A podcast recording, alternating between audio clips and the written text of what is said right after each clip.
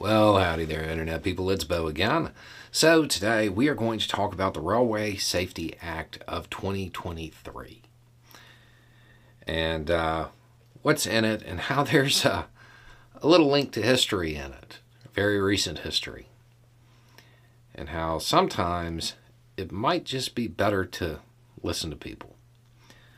Okay, so the good news it does appear that at least some in Congress are willing to uh, impose some new regulations and try to make things safer when it comes to the railways. Um, there is a group of six senators, it's bipartisan, and in addition to those six, it looks like uh, Schumer just it, like immediately endorsed it. Haven't heard anything from the House yet, but this looks like something that will probably go through we hope, at least in some fashion.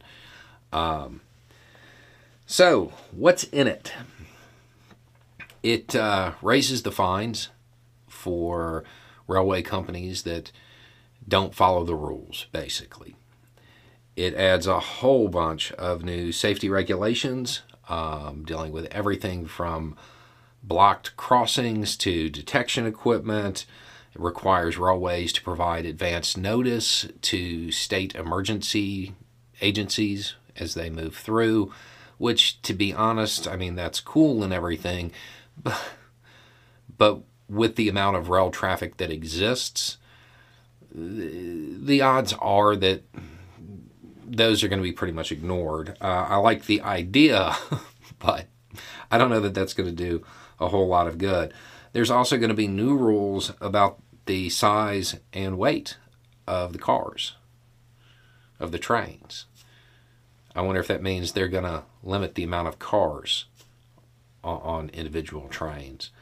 Um, there's also some regulations about a minimum time that uh, inspectors are going to spend performing safety inspections on cars. Um, and all of this combined should make things should make things better. Um, if a lot of that sounds real familiar, it's because a whole lot of this was mentioned by the the rail workers, the unions that, that were wanting to go on strike recently, and uh, you know the government didn't let them, kind of forced the the labor deal on them yeah, a whole lot of this was mentioned by them, and they were concerned about. When you need mealtime inspiration, it's worth shopping Kroger, where you'll find over 30,000 mouthwatering choices that excite your inner foodie. And no matter what tasty choice you make, you'll enjoy our everyday low prices, plus extra ways to save, like digital coupons worth over $600 each week. You can also save up to $1 off per gallon at the pump with fuel points. More savings and more inspiring flavors make shopping Kroger worth it every time. Kroger, fresh for everyone. Fuel restrictions apply it, uh, in addition to the scheduling issues. So maybe it, it, might be a good idea to uh, listen to the people who actually do the job and kind of take their advice when you're talking about I don't know hazardous material. Seems seems like it would be a good idea. It would be better if uh, the government would take that kind of advice before something bad happened. Um, but